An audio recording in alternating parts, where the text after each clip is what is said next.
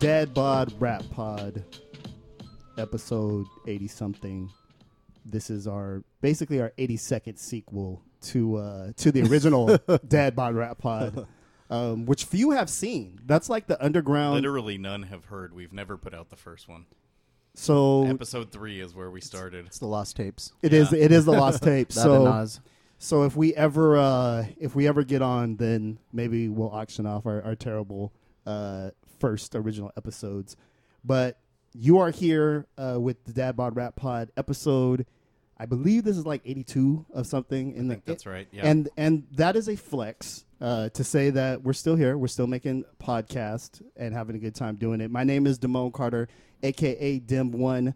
I am joined by Mister Nate LeBlanc. What's good? Uh, sequels, usually not that good. Sequels are, are usually not that good, but that's when you get the bag. Right. When when the sequel gets right, ordered, right. that's totally. when you're like, let's let's. I'll just say, it. and we'll get into this further. I fall for it every time. Absolutely, I of course, Lego. absolutely. Just this right. summer, I saw Lego Movie two, Incredibles two, Wreck It Ralph two. Totally, like, yeah. totally. I keep going to these, and I'm like, oh, it wasn't as good as the first one. Like, no There's shit, always dude. a surprise to yeah. it. Like, uh, I'm surprised, and uh, no stranger to sequels of drinks is uh, Mister David Ma. How's it going? Going well, man. Uh, more like trilogies, but okay. yeah, um, exactly. Dude, I think I, with you, it's a franchise. Like, yeah. Hey, yeah, I'm a sucker as well. I mean, uh, I think Ghost mentioned uh, Supreme Clientele two years ago, and I'm still like twiddling my thumbs. You know what I'm saying? Waiting for it for it to drop. So yeah, on this episode, we are going to talk a little bit about rap album sequels. Uh, I posted a question on our Twitter, and it really kind of blew up with replies and and folks chiming in. So um so what do you guys think about sequels uh and why they're so enticing? Well, I'll, I'll say this, uh the sequel is is basically the the porn of the first one. It's like whatever you liked about the first one, they try to like glitz it up double and kind of double yeah. down, bigger, better, you know, whatever's never better, but Um, very occasionally it's better. Very occasionally. Right. I have a right. few examples, not with hip hop tapes, but with movies. Yeah, so let's let's, yeah, let's totally. start it with, with movies, because I think that's where the idea of the sequel right, comes right. from, right? Um, and so, uh, off top, your favorite sequel, Mister Nate LeBlanc. Damn, that's uh, The Dark Knight. Oh, I was just going to say that. Were you? Fantastic okay. movie. Totally. Okay. Better than Batman Begins. Okay. Uh, isn't so much of a sequel the way we're talking about sequels as a continuation of the story that's just much, much better. Right. Okay. Uh, but there's a bunch of them. Actually, in, just in the superhero realm, Spider-Man two, the original Tobey Maguire series, mm. Spider-Man two is the really good one. Right. Terminator two. Ah. Excellent yeah. good film one. and good one. Better than the original, in my opinion. And then Godfather two, kind of okay. one of the kings of them all. Of course. Okay. Certainly of course. more. Okay. Right. I don't know if it's better, but they're both so excellent, and yeah. they're both of a piece of each other. More Italian. Yeah. More death. um, uh, can I can I drop what I think is is probably, I will say arguably the best sequel, only because it's so much better than the original, is Mad Max. Yeah. Oh, yeah, good just one. Like the, the Road it, Warrior. But, but is that a sequel, though? I think it is, because it's, it's Mad Max. It's uh, kind of a reboot, though. Are we talking about Fury Road? Or you're no, talking no, about no, Beyond no, Thunderdome? No. Oh, you're talking about... Got it. No, no, no. I'm not even talking about Beyond Thunderdome. The there's you're there's, talking about the Road Warrior. Yeah, the Matt, the original Mad Max movie mm. um, is kind of a weird uh, Australian indie film, and it's like okay, they set up the premise. You know, mm-hmm. we've got mm-hmm. a avowed racist uh, Mel Gibson running around trying to save his family, um, but it's not it's not when you think of Mad Max, none of the imagery, none of the cool car chases.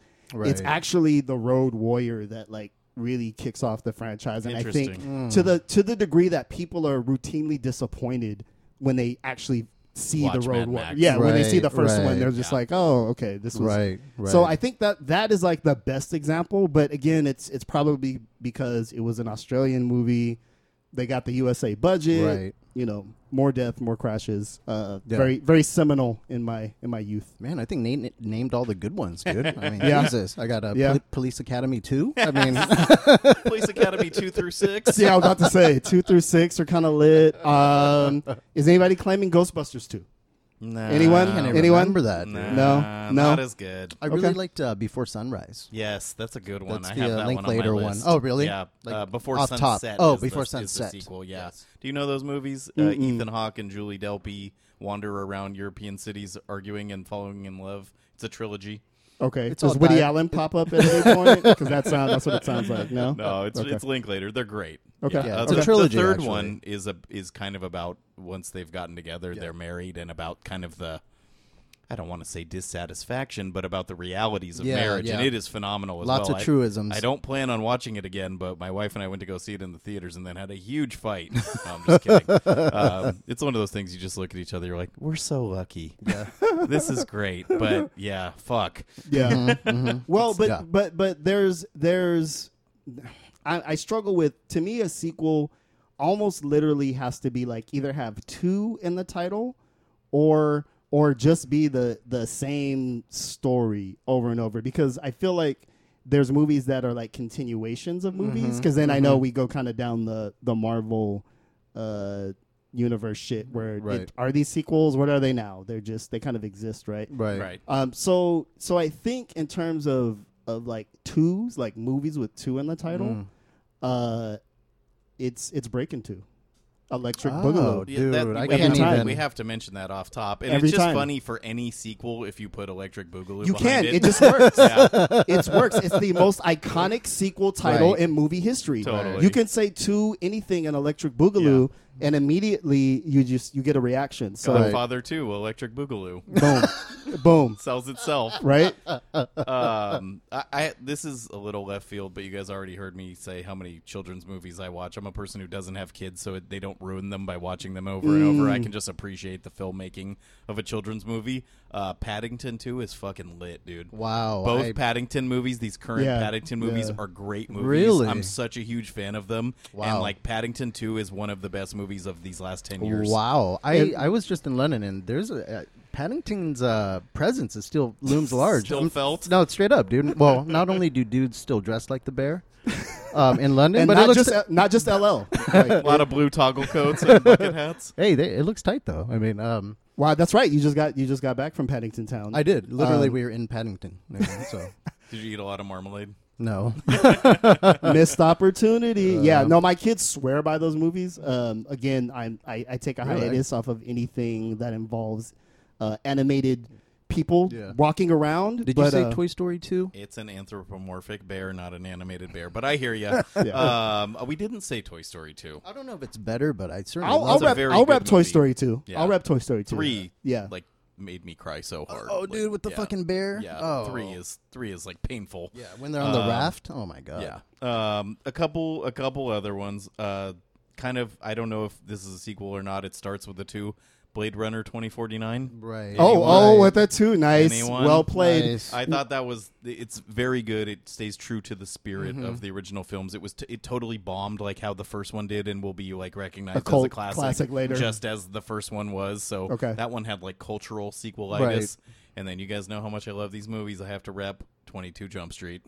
Really? twenty-two Dude, Jump Street. This is like the tenth time you've... The satire of sequels in the way that Damone is talking about sequels, mm-hmm. like the bigger, louder yep. okay. explosions, bigger stars, yeah. like the more obnoxious. They, the way they satirize that is like not like so clever. They just They're do in it. on it. They're, They're like, in on it like it. more than any other sequel that I've seen in the recent time. Interesting. Okay. Yeah. Okay. Worst, worst sequel, I'll start. Uh, Hangover. Hangover, Ooh, Hangover two Hangover might be two. one of the worst things that ever happened, but not as bad as Hangover three. Wow, which just has no okay. reason to okay, exist, to exist. Yeah. other than those those, those naked suck. money. N- well, I mean, like the, the the bad sequels are the ones where you're like, whoa, they made a sequel for that. Yeah, you totally. know, like fucking. There's a Speed two. I think there's a totally. It's, it's, there's it's a Speed, speed two. A yeah, yeah. Uh, Keanu didn't want to do it. They they got Jason Patrick, and like I just read some like. oral history thing about Speed two, and they're like, Jason Patrick just looks uncomfortable. Like, he doesn't want to be there. As he should. Yeah, right. totally. As he should. Um, wow. The, the worst sequel that I've seen recently is Indiana Jones and the Crystal Skull. Oh, my God. That movie blows well, it's depressing. so hard, dude. It's, it's depressing. just terrible. Yeah. This is this is First the... of all, Shia LaBeouf. Yeah. Okay. Second of all, the nuking the fridge thing, and it's just everyone's old and oh, like, yeah. disinterested. The yeah. C G I is terrible. It's just it's it's like it's terrible. They they pissed all over. Yeah. Like the legacy of the totally. Indiana Jones movies. Hey, I was a fan of The Last Crusade. Me too. That's you my know? favorite Indiana Jones movie. Really? Yeah. You're That's not a... going with the ultra racist uh, Temple of Doom? So racist. I watched that with the kids it one is, day, just is. trying to be like, hey, here's a fun movie from the... Oh, yeah. shit. Yeah. Oh, God. Yeah. Like, uh, kids, talk. Indians don't actually eat monkey brains. Totally. I was just going to say that. I know. Yeah. Totally yeah. terrible. Yeah, but, but a good time, nonetheless. Um, you guys know what's interesting? Uh, they are currently casting, and the news is coming out of a sequel of Coming to America. Don't need I it. Heard that. Don't want it. Don't need it. I it's, don't know. It's been a very long time since that was a movie. Totally. Don't, don't I guess want Eddie it. Murphy's on it. the comeback now. Yeah, um, Dolemite. He's got right? that Dolemite movie coming out on Netflix and a stand-up special. I'll watch that for sure. He's doing a stand-up will, will special spe- as well. Will you watch the stand-up? Yeah, of course. I watch. I watch all the. But stand-ups. I th- I'm afraid it's yeah. going to be cringy. I mean, it's going to be bad. You know what I mean? It's going to be bad. You don't want to see Bill Russell shoot. Shoot around right now. You know what I mean? He's the biggest test case for someone who got so rich they became unfunny. Right. And right. and the, right. and there's a there's a clear correlation, and, and maybe that's why the, the two comedies, the sequel comedies, always flop. Because they're like the the energy and the vibe that you get from understanding what jokes are around normal people, mm-hmm. once you've secured the bag, right. it's like Galifianakis was unfunny. Right. And, and right, Hangover right. two, I'm just like, wow, how right. do you do that? Like, he just shows up funny. Right. So right. there's there's definitely something to be said for uh, leaving shit alone, but this is America, and if it made money once, yeah. we gonna do it again. Of course. Matrix sequels. Yeah. Ugh. Yeah, it's like getting Oof. deeper into the mythology. I was like, oh, yeah. we're at a rave yeah. with Cornel West. yeah. yeah, yeah, yeah. I oh wow, I saw okay. both in theaters. I was just flabbergasted. Jesus. Some of the stunts and stuff are amazing, but we didn't. Ne- we didn't need it. Explaining it made it worse. Right. Don't, well, don't. well, it's it's Patton Oswalt's thing about why the prequels to Star Wars sucked. It's like you just want to eat ice cream. You don't want to know all the ingredients that go into how it's made. Mm. Fuck totally. Yeah. So and you certainly don't want to go to any intergalactic Senate meetings ever. you're not, you're not, you're not here for Palpatine? No. Anyway, um, Damn. Dude. So yeah. So in general, sequel movies kind of terrible. Usually just completely money motivated. I don't know that rap albums are exactly the same, but it's more of like a. Uh, we're going to continue in this either like sonic palette right. or like artwork style. Right. And right. some are more successful in being sequels to the original than the other. And sometimes it's just like, here's my new album. People seem to like this album. This let's is slap this a two album on number it. Two. Yeah, exactly. Let's just slap exactly. a two on it. So we, we will get deeper into the semantics of what a rap sequel is, some of our favorites and some of the trash ones right after this break. Dad Bod Rap Pod.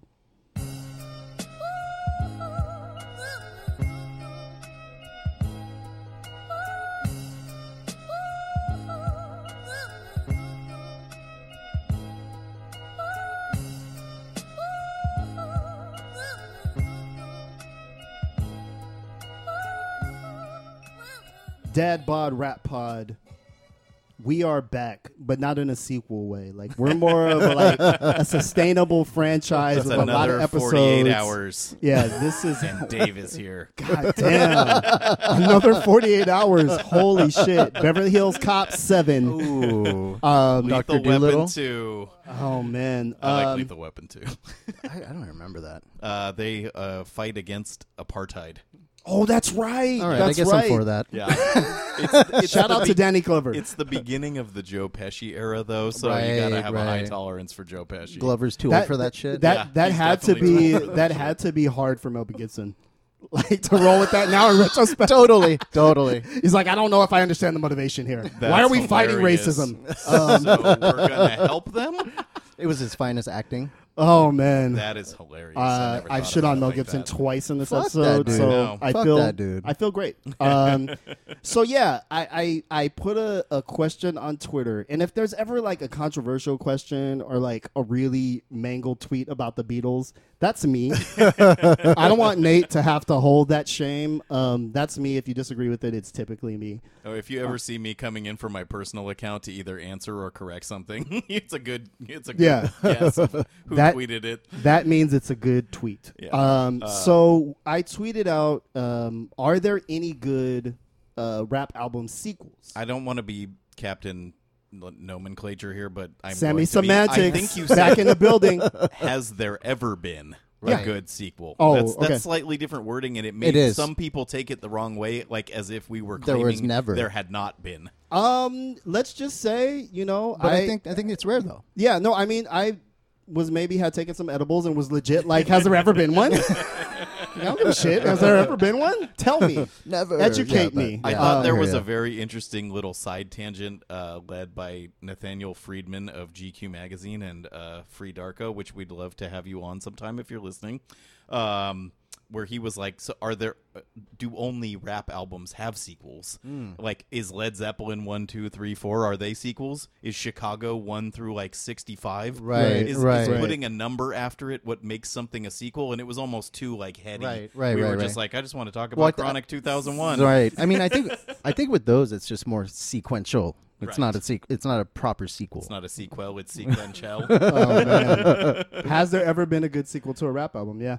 Uh, Nate, I don't know if you know this, but if you make people mad on Twitter, that's when they respond. That's uh, yeah, that's the way Twitter we're works. We're going to get into this in our next episode, but uh, yeah. a fellow podcast made everyone mad. Yeah, yeah. Uh, so I'm here taking notes, um, so slightly provoking, but the, the response was like, you know, off the charts in terms for us anyway. Uh, Just really good engagement. Yeah, really good engagement. Uh, we appreciate everybody chiming in. And so there were some albums that like, people mention quite frequently, but before we do that, I want to I want to return to to Sammy Semantics, and let's just break down what a proper rap album sequel is, because some people were just like, uh, you know, uh, number two, like, oh, well, Band- right, Bandana right. came out. Well, that's, I'm like, that's, uh, that's not Pinata two, exactly. Yeah. Right. Okay, so we're saying exactly. Bandana is not a Pinata sequel. I don't no. think so. No, okay. no, no. It's just another, it's another album record so that yeah. they did. Here's here's one where it uses a number, but I'm not sure if it counts either. Fantastic Volume Two. Yeah, because there is a Volume One. But is it I a know, sequel? It's kind of it's a different. Isn't just another rap album by them? Um, I, what I look, makes it a sequel? Just I, saying I look well because two? They put Volume Two on it. Yeah.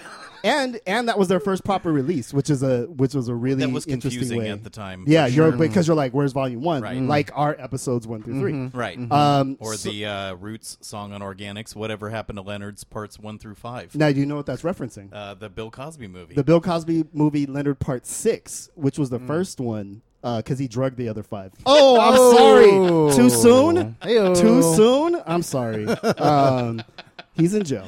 Uh, so, so yeah, so we're literally talking about... So Fantastic Volume two, yes. Bandana, no. No. Bandana, we're literally no. we're literally talking about when rappers went to cash in on the name again. Okay, well, you know what I mean? One more semantic point. Okay. Run the Jewels. Yeah, yeah. A lot of people mention Run the Jewels. A lot of people mention that. I don't know they if those are na- sequels. They're, they're the Chicago. Right, right. It's like, are those sequels or oh are they just God. Name all their albums the You number? Just made a connection for me that makes so much fucking sense. Peter uh, Cetera and L P. Wow. Peter wow. Cetera. I know. I was trying to. Wow. Um, um, so. I, I don't know if they're sequels or not, but I think if you like Run the Jewels, they're all great albums, and if you don't, they're not, because they're all kind of the same album. Right, right. It's them doing their thing. Which, which to me I makes it, which to me makes it, a, not. Yeah. So to me, it makes it a sequel. It's okay. Like, hey, we're doing that thing we did before right. again. Here's the gun hand. Here's the fisty See, hand. Boom. Mm-hmm. Sometimes it's a corpse. Sometimes it's a cat. Right. right. Sometimes right. it's it Bernie Sanders. It yeah. Let's go. Uh, it's Run the Jewels. So a lot of people brought up uh, the the Run the Jewels. Uh, second mm-hmm. album. A lot of people brought up Only Built for Cuban Links too. Yes, and, and you guys are it. Buying. I'm, you're, you're ba- you're I'm definitely it. Backing. I actually, okay. um, I actually spoke to Raekwon uh, when Cuban Links two came out, and he Dave was Flex. Like, "I know, sorry." Uh, he, uh, you know, he he made a point to be like, "I, I want a, con- a continuity with the vibe, and obviously sure. the the cover art as well." You yeah. know what I mean? So I mean, yeah. there, there the are production t- right. R Z A was back. Exactly. Yeah. Exactly. He, he samples some amazing stuff on there. I was okay. like, "Oh man, I remember when this came out." There's like this. Uh, Bahamian version of the Godfather theme mm-hmm. that he uses. Oh, I'm, yeah. I'm trying not to call out samples on the show because it's rude, but fuck, dude. I re-listened to that again right, today, right. and I was like, huh, I'm getting the chills. Yeah, yeah. I think this it aged amazing. Very well. I mean, right. I, you know, like Wu about ten years ago, I was kind of being, I was kind of dismissing him, but then you, you check some of their stuff now, it's like, that Inspector Deck verse was tight. Yeah, you yeah, know? Yeah, like, yeah. Those guys are just... It wasn't uh, half bad. Once you, right. once you can get you outside of, this isn't the original thing I fell exactly. in love with. Exactly. Right. right. When okay. you have ten years removed, it gives you more perspective. A little more totally. Perspective. Yeah. Okay. It's okay, a, it's a good record. It I is. Think, it's I think a it's solid a very record. Good record. Yeah. I, I listened to it again today. I was kind of like going, ah, is this really even a sequel? And then I'm like, yes, it is, and it's still good. Yeah, I think it's definitely. I'm glad a sequel. It kind of like brought it back into my yeah. uh, my orbit. Totally. Okay. Um, okay. I think a, a ton of people said Carter two and three, Lil Wayne. Right. So so for me, I know that Carter two, because I went back and, and checked on that. Carter two is when I was like, oh, Lil Wayne. Oh, I see. Lil Wayne I see. Rap his yeah, he can, he can yeah. rap his ass off. You know, I'll get shot on Twitter. I like Carter three more, but I think I Carter Carter, Carter two is where he's like, I'm not just some kid from the South. I'm not just a bling oh, right, bling guy. Right. Like, he has I, the song I got best bars. Rapper alive, and he makes a believable case. Yes, yeah, absolutely, totally. absolutely. one hundred percent Yeah, I, so, th- so three Carter has two. a couple more hits. Yeah, um, and, th- and I, I was partying a lot when three came out, and we would like party to that record. So totally, I have, like, very totally. fond memories of that record. But so yes. Carter two's great. So yeah. on on Carter three, there's the song about the lady cop, right? Yes, I thought I think I saw that woman today. I really do. It was a cop, S J P D. She looked like a young Regina King, and immediately fucking Bobby Valentino saying "wee wee" came on in my mind. um, so obviously, I'm I'm partial to uh, to Carter three. Um, I think one of my favorite ones, and it was brought up by a couple folks, was uh, Blueprint two. Ah, uh, yeah, which which is bloated. It was one of those. It was in the stupid double C D era. Right. Print. Uh, yeah. So. Blueprint. And, and and if you remove the fact that K R S had already had an album called Blueprint, um, it really it really has some really. Um, it's like kind of uh, when Jay was his last moment of still being like surly. Right. And yeah. still trying to like prove himself. He's still taking right. shots at Nas right, on this album. Right, right, like it's right. before he was like untouchable right. and kind of like I'm just relaxing and. Right. Giving y'all bars. Like, I hate Blueprint three. Uh, that's like a hated record. Hated. I think I like two songs yeah. off it. I don't know. Already Home. Uh, Death, really, really. Birth of J. Cole. How uh, could you? Really, how could you front on that? I think isn't isn't out. Death of Autotune on Death that? Death of Autotune's on song. that. Yeah. I like that song, but yeah. as an album, I yeah. thought it was yeah. terrible. I haven't like, revisited it yeah. since. So. Uh, thank you, thank you. Off of that is one of is one of my faves. But yeah, it's kind of like once he got to that level. Right. Um, he was so impossibly rich and so yeah. untouchable. Right, right. I think on Blueprint two, you're getting kind of uh, the transition, kind of the transition, and it's almost that end of that run where him and Just were were just cranking out incredible songs. Yeah. This is one of the first ones that has the Kanye, uh, the bounces on there. Oh, dude, uh, yeah. which is an incredible song. So. Um, if I if I had to just pick uh, one album with two in the title, that would definitely be it. And, uh, since you folks. brought up Kanye, and I forgot to, because my notes are a little poorly written here, is uh, right. Registration, Late yeah. Registration, yeah. Yeah. Graduation, yeah. are those sequels? I, I think they are, only because he stayed with the goofy title thing. Yeah, which I, a while. For, for yeah. a long time, which right. I which I right. always was like, this is kind of dumb. But is Graduation the last one, and then he starts doing yeah. real titles? Yeah. yeah. Then he starts yeah, doing okay. coke, is what happens, and then it kind of gets weird. But um, and then yeah. after he graduated, he had a dark, twisted fantasy. Yeah, right, right, right, yeah. right. Uh, thought he was Jesus. Yeah, uh, lived the life of Pablo, and then went to. Uh, now we don't know what's happening. Went to oh, Wyoming. Man. Um. So so yeah, a lot of folks brought up that. A lot of folks brought up uh, Sound Bombing too. Okay, yeah. that's a comp though. Uh, well. Okay. Oh, okay. You know? Yeah. Rompilation, too. I just want to say Rompilation. I never Shout out to Rompilation. um, yes. I, I, I think if you start doing comps and mixtapes, it's a whole then different it, conversation. Okay, it's a different, totally. because that's not an album. Even yeah. though some of the things that I, I'm going to talk about a little bit, it might be construed as mixtapes. But uh, uh, how about this?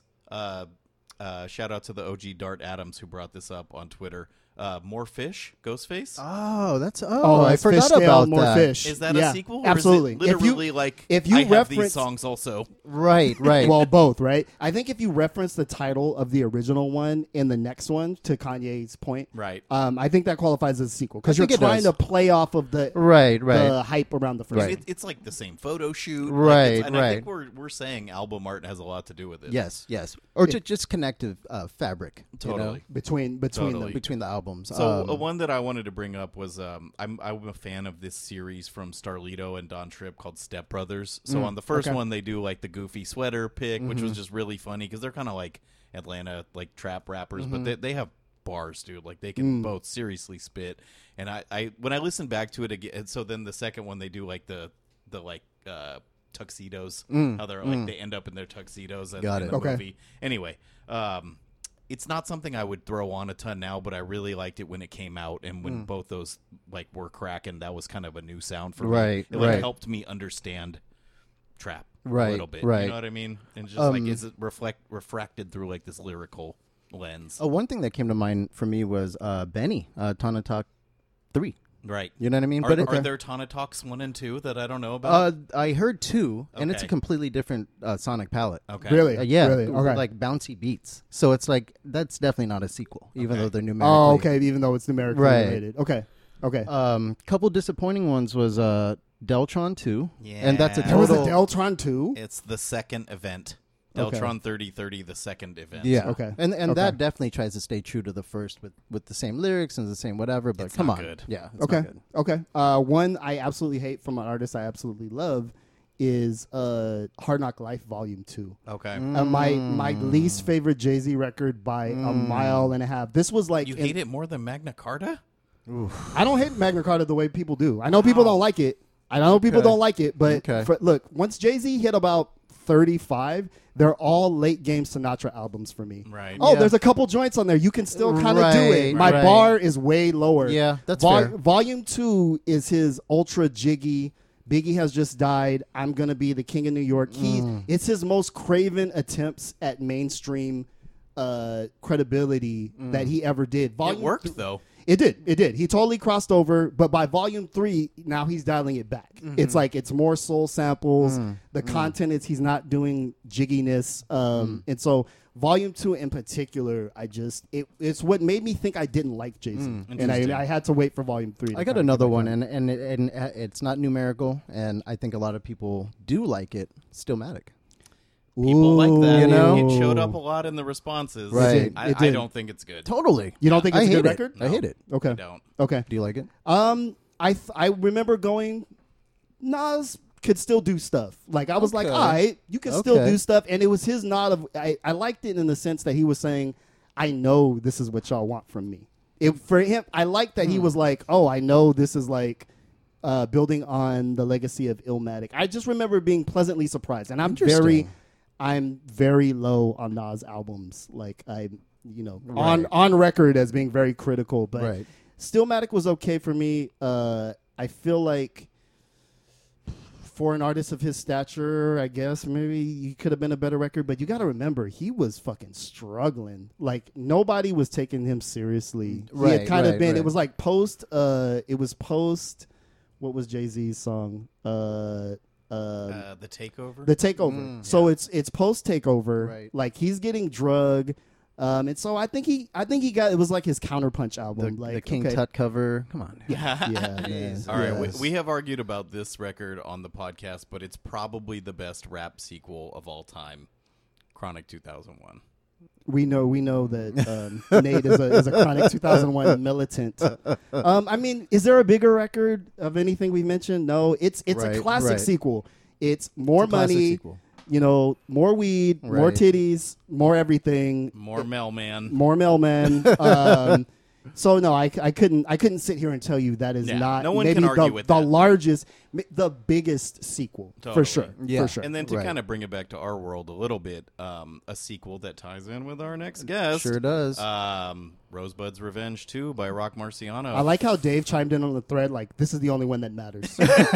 Shut up. You nincompoops. Uh, I remember the day that this came out very vividly because uh, Dave got us early access to it and I was listening to it at work and I was like blown away by the production. So totally. I was like live tweeting my responses. I was like, oh my God, these beats are incredible. Yeah. Oh, this is Rock's psych album. I like, know, I know. They, th- check out these layers. How did he get that sound? Like I, I was just like, you know, Know, not working that much and just like straight up listening really hard to um, Rosebud's Revenge two. It's still one of my favorite rock projects. Up, one hundred percent. one hundred percent. Yeah, one hundred percent. And it was it was interesting uh, in our interview that you're just gonna you're gonna hear in a little bit to hear his manager talk about the the sheer volume of stuff that one hundred percent. They, that they came into last year with and the totally. stuff that. Uh, is gonna come out, right, so um, right. that's a little bit of a tease. Just super insightful, you yeah. know, super yeah. insightful. I mean, the acumen that he brings to the table is fucking ridiculous. And you know, he he is he has his hands in like one of the most prolific and uh, astounding artists of the last couple of years, personally. Right. right, and to hear that they they had a whole strategy and everything. Um, yeah. in yeah. in general, great interview. Uh, so fuck it, let's segue uh, into our interview with Rock Marciano's manager. Uh, Jazz and he talked to us about his history, Rock Marciano, their approach to releasing music. Mm-hmm. And listen all the way through, he definitely dropped some teasers about oh, new man. incredible Ooh. music. Can't wait. Can't wait. I don't. Wait. I, I think those were exclusive teases because I haven't heard that I, shit anywhere yeah, else. I'm still excited. So that's where you come, Dad Bod Rap Pod, for hot sequels. We got the jazz, we got the jazz, we got the jazz, we got the jazz, we got the jazz, we got the jazz, we got the jazz, we got the jazz.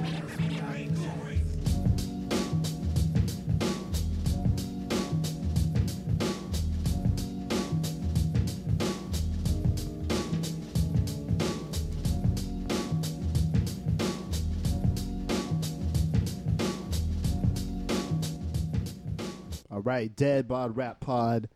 Once again, the movers and shakers in the industry we chop it up with. Today there's no different. On the line, we have Jazz. Uh, you might know him as a manager for Rock Marciano and has definitely been in the industry for a long time. Welcome to the program. Uh, listen, it's a pleasure. Right on. Yo, man. So, um, you know, just for people who don't know, um, you know, I met you through, uh, I did the liner notes for the uh, You In or You Out project. Um, can you talk a little bit about that project? And you know, um obviously that was Rock's first group project, and that's the notoriety behind it, but you know, there's some history behind it, and we know that you're deep in into the history, so um tell people a little bit about, about that. Um well the well the U N um was a four-man group that was from my area. We we're all from from um from Uniondale, Long Island. mm. and um Uh, you know what I'm saying? The, um, the U N was kind of like Rock's kind of first foray into the whole little rap world thing. And um, um, we, we um, well, the original demo, we were shopping it around, you know what I'm saying, to um, uh, various different labels. And um, we ended up basically about to sign to Loud because I was doing some road managing work with a group called I G T. Mm. And they were signed to Loud Records as well. And um, one day they was um, playing certain demos and things of that nature, and they came across um, the U N's demo. And um, Scott Free and Maddie C took a real liking to the group in general. Mm. So, so they basically kind of took us under the wing, showed us, you know what I'm saying, showed us the game. You know what I'm saying, met a couple of different movers and shakers, um, a, a personal spot that we used to really meet up with everybody at was this um, studio called Green Street. Mm. And within Green Street, uh, we that's where we met Pete Rock, that's where we met Q-Tip, you know what I'm saying, started fostering that relationship. Um, it's where we met Alchemist, mm. you know what I'm saying, so... A lot of those relationships that we kind of fancy and deal with today, they kind of lended itself and started itself from that studio.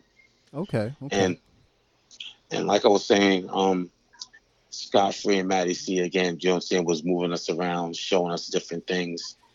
And um, we were due to sign to Loud Records, but Loud shut its doors down. And we ended up doing a deal with Carson Daly and John Rifkin, Steve Rifkin's brother, at this at a label called four five six. Mm. And every time I'm, I mention Carson Daly, you know, people usually give me that weird look. Right, right. We did right. it. We did it. Yeah. You know what I mean? But one thing I'll say about Carson, he knows every Rock Marciano song verbatim. Wow. Wow. Wow. Okay. Wow. Okay. You know what I mean? he was he was he was definitely a big fan of the group in general, loves Rock. And and you know what I'm saying, he was a, he was a good person in general to work with as far as business was concerned. Right on. You know what I mean? Um had a quick deal with four five six, you know what I'm saying, which was John and Carson's label. Then they lost their distribution.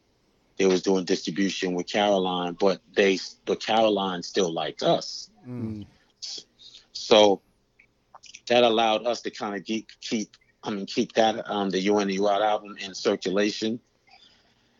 But while that was going on, Rock basically was doing the whole flip mode de- deal in general. Again, going back to Busta Rhymes again. Busta mm. Rhymes is from Uniondale as well.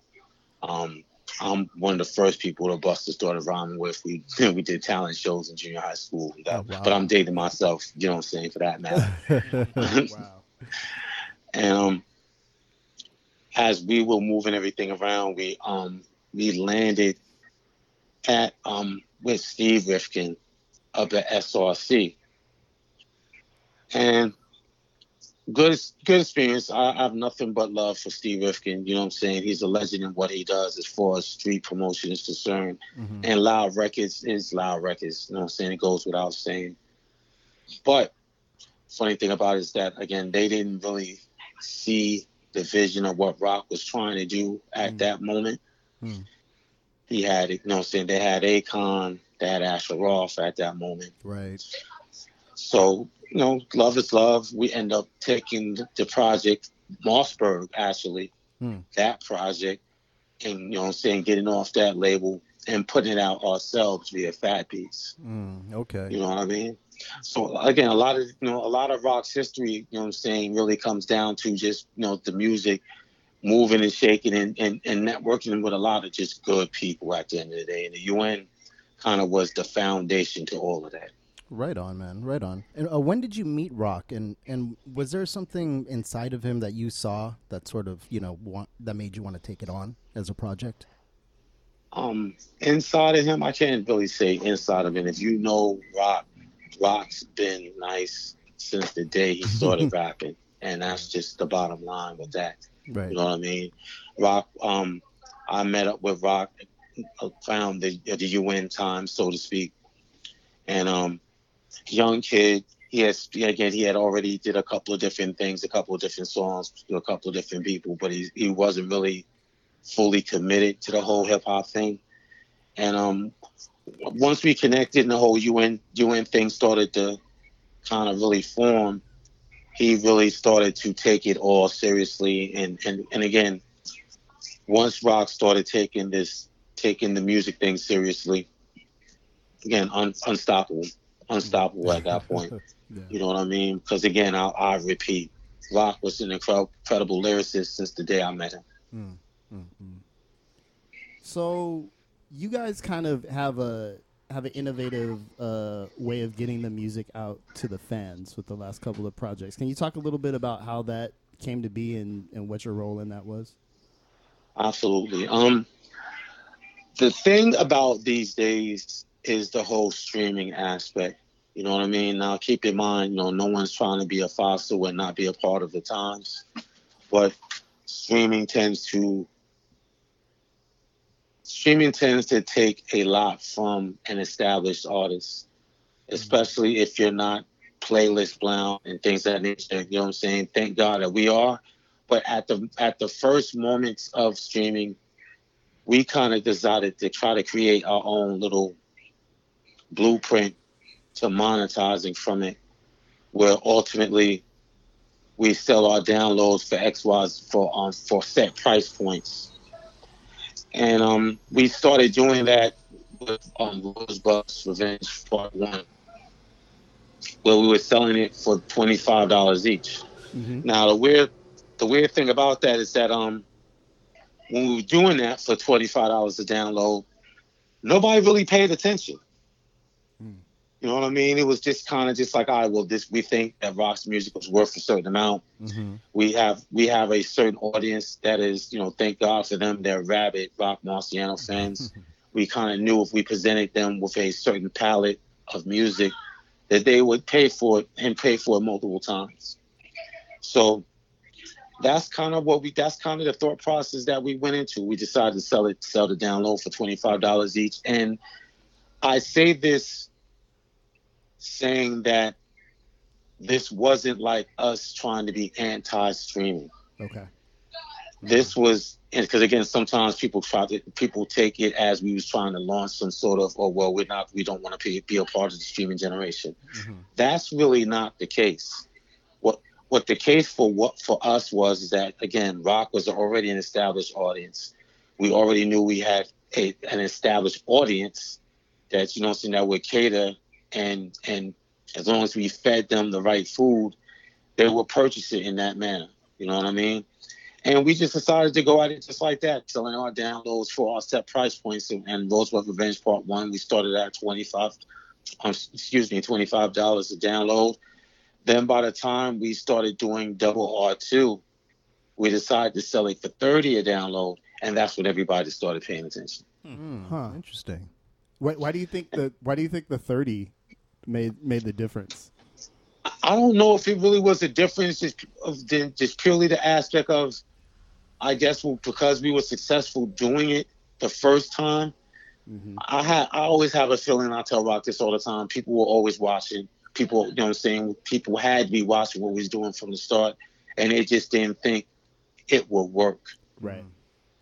And and now that we, you know, we did it one time, and then we did it again and pushed, pushed it for an extra price point of thirty dollars, everybody's paying attention, and we will be in Rock always sitting there like, come on now, it's just extra five dollars. So if you was if, if you was paying attention for the thirty dollars, you was paying attention for the twenty-five, and you just didn't think what we were doing would really translate into something that was real profitable. Right. But we just took some of the things that we already learned from being independent, um, watched other people kind of monetize from their projects. Uh, you know, we, you know, God rest the dead, Nipsey Russell. I mean, Nipsey Hussle. Yeah. Mm-hmm. We watched him do the exact same thing mm. with a physical project. Mm. You know what I mean? So, and of course, you know, if you anywhere, if, you know, because Rock was back and forth from the West Coast. If you watch anything, what they were doing in the West Coast, they were selling out the trunk for different price points for, for decades. Mm-hmm. Right. You know what I mean? And some down south artists as well. So, again, it, it was a little bit of the old mixed with the new. You mm-hmm. know what I'm saying? Fig- figuring out, you know what I'm saying, that if you have the right content and you serve your audience, it will all kind of work out in your favor at the end of the day. Mm. Perfect. Um, Jazz, what do you think would surprise people about your role as a as a manager? Like, kind of, can you tell people what your day-to-day like kind of grind is as as a manager, and maybe some aspect of it that might surprise people?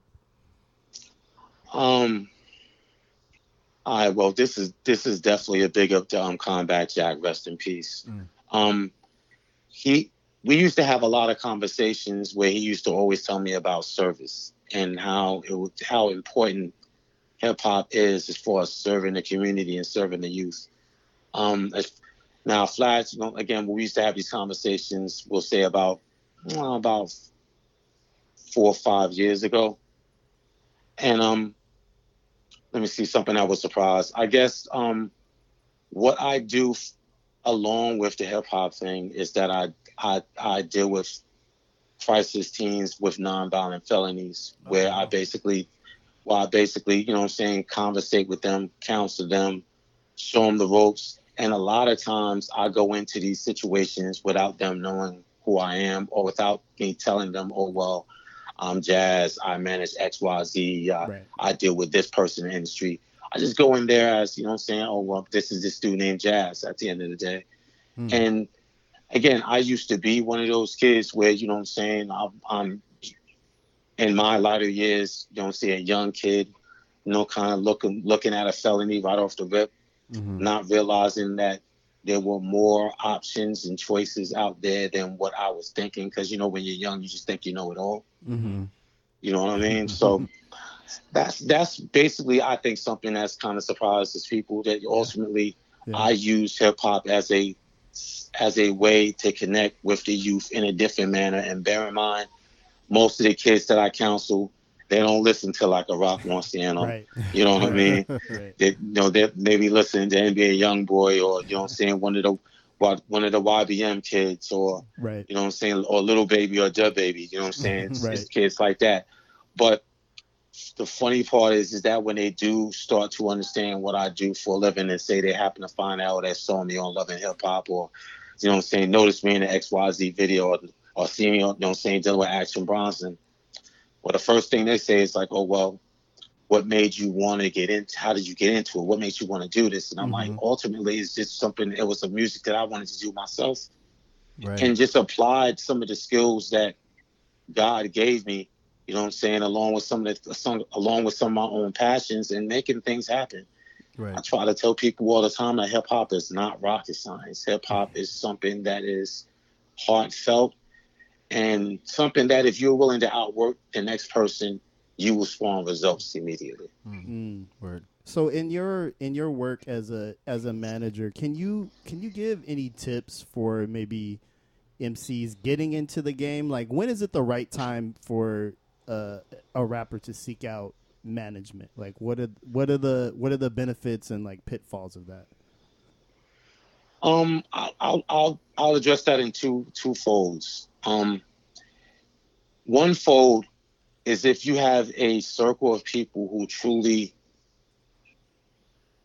believe in what you do, being a rap manager is not as as hard or taxing as it seems. So you can kind of go into it as a person who just wants to be a megaphone mm. for the for a person that, you know, you really believe is nice at the end of the day. Mm-hmm. You know what I mean? And but on the real side of things, or just on the business side, if it's not like a personal relationship, um, I say you start needing a manager when it gets to the point where you can, where you're you're doing a good amount of booking and procured a, a, a good amount of on your own. Okay. You have to create an audience for your own. You have to create a vessel that will carry you across certain sound waves, so to speak, and land you in the eyes and ears of people that may not be in your immediate circles. Mm-hmm. And okay. and when, if you're able to do that, and able to start, again, monetizing from it. I'm not saying that ultimately you gotta have, you know, you gotta be the person with mad shows and things of that nature.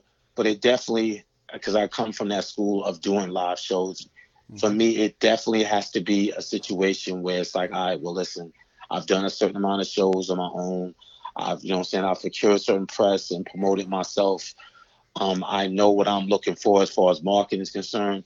Well, okay, well, let me reach out to somebody kind of knows the business mm-hmm. and and is willing to truly help me learn the business as well, because it's important for the artist to learn what's going on and to navigate their own lanes, because you have to know and figure out how to market yourself properly. And if you do not know, if you don't do that, then basically you're just going to just be spinning your wheels, so to speak. You know what I mean? You're never going to get off the ground if you don't realize what the game is and how to fit yourself in the game like a puzzle piece, so to speak. Mm-hmm. Yeah. Well, well said. Awesome answer. Um, so and, Rock had a crazy productive year last year. He released so many projects. Um, was that kind of just when the work was done, or was there kind of a, a strategy you guys put in place to just try to own twenty eighteen, or can you walk us through how that came about a little bit? Um, definitely a strategy to own twenty eighteen. We'll go with that. You know what I mean? Um, but, but, um, honestly, it was going back to Double R One. Hmm. And after we kind of figured out how we wanted to monetize off of it, we kind of knew, you know, Rock's music and Rock sound, that kind of went without saying. We had already put out Mossberg. We had already put out Reloaded. We had already put out Pimp Pirate Strikes Back. We even put out Marcy, Marcy Boku, was a produ- which was a production piece where Rock just was using his production and linking with people that he, you know what I'm saying, were friends with and put them over his beats. Mm. So we kind of knew where we was going musically. And then when we figured out where we wanted to go monetarily, yeah, we just figured out we, we need to pick up the production aspect. Like, we need to really churn out projects, you know what I mean? So, you know, Double R One ended up being more successful than we ever believed, lended itself to Double R Two, you know what I'm saying? Lended itself to, you know what I'm saying, to the Chaos Project, mm. which was Rock and D J Muggs, which was, again, a pleasure, a pleasure to do, because Muggs is, is the O G. Yeah. And um, connecting with him was, was definitely a godsend, you know what I mean? Word up. And then lended itself to Behold a Dark Horse, which to me is is one of the best pieces pieces of work that Rock's ever done. Mm-hmm. You know what I'm saying? Now, now, now don't get me wrong. You know, people are always going to have their arguments between Mossberg and Reloaded, and I and I can appreciate that, because those are kind of the first two joints. So of course, you know, the the, the first project and the sophomore project always gets that kind of back and forth of what's what's the best. But the whole The Dark Horse was something special to us because it kind of signified us being here on the level of business along with the level of artistry. Mm, right. You know what I mean? Right. And I, again, um, the whole trying to own twenty eighteen thing, yeah, of course, that's what you want to do. That's like the goal. But for us, it was just really just about, all right, well, we know how we know the, the think tank of how we want to monetize things. Well, let's just well, let's just flood the market, so to speak. Let's mm-hmm. give let's give the people who, again, you know what I'm saying, take their hard-earned money and pay for our downloads. Let's keep giving them a lot of music. That way they have a lot of things to choose from. Mm. You know what I'm saying? And yeah, that was that was basically a thought. I'm not gonna I'm not gonna overshoot with that one. We just, you know what I'm saying, wanted, you know what I'm saying? It, it it just kind of happened real naturally. I can't say it was some sort of giant plan. Rock always has music in the chamber. There's I could talk about a bunch of different music that Rock had at this point. Excuse me, at that point in two thousand eighteen, that he still hasn't dropped yet. No, you know what okay. I mean. Jeez. Okay. So, so ultimately, it, it could have been more. It could have easily been more. Well, if you wow. want to make any you know announcements, I mean? We're open to that. um, I, I'll I'll leave that kind of be to be not to be pronounced announced. Excuse me, and okay. we'll go from there. But you know, again, the things that people were talking about are still on the table. You know what I'm saying? At some point, you'll see a Rock and and and Kyle project in the very near future. Wow. You know what I'm saying? Okay. Um, you'll you'll definitely see something between Rock and Alchemist in the wow. in the near future. You know what I mean? But all of those, uh, that's one thing I do love about Rock. We don't force anything. Mm-hmm. If it happens now and it needs to come now, then it'll come now. If it if it if it's not ready, we're not sitting there rushing anything of that nature because Rock is constantly in the studio making new work, and he, because he loves what he does and he's like a, you know what I'm saying, he's a producer as well. Again, being able to churn out music and churn and know his sound is something that he can do in his sleep, which ends up being all of these remarkable projects that you're talking about. Man, Word. well, well, we're definitely looking forward to new Rock Marciano all the time. Uh, you guys are doing excellent work. Thank you so much, Jazz, for coming on the program. Really appreciate it. Listen, the pleasure is mine, David. Word up. I definitely enjoyed this. Appreciate it, man. Thank you so much. Peace. Peace.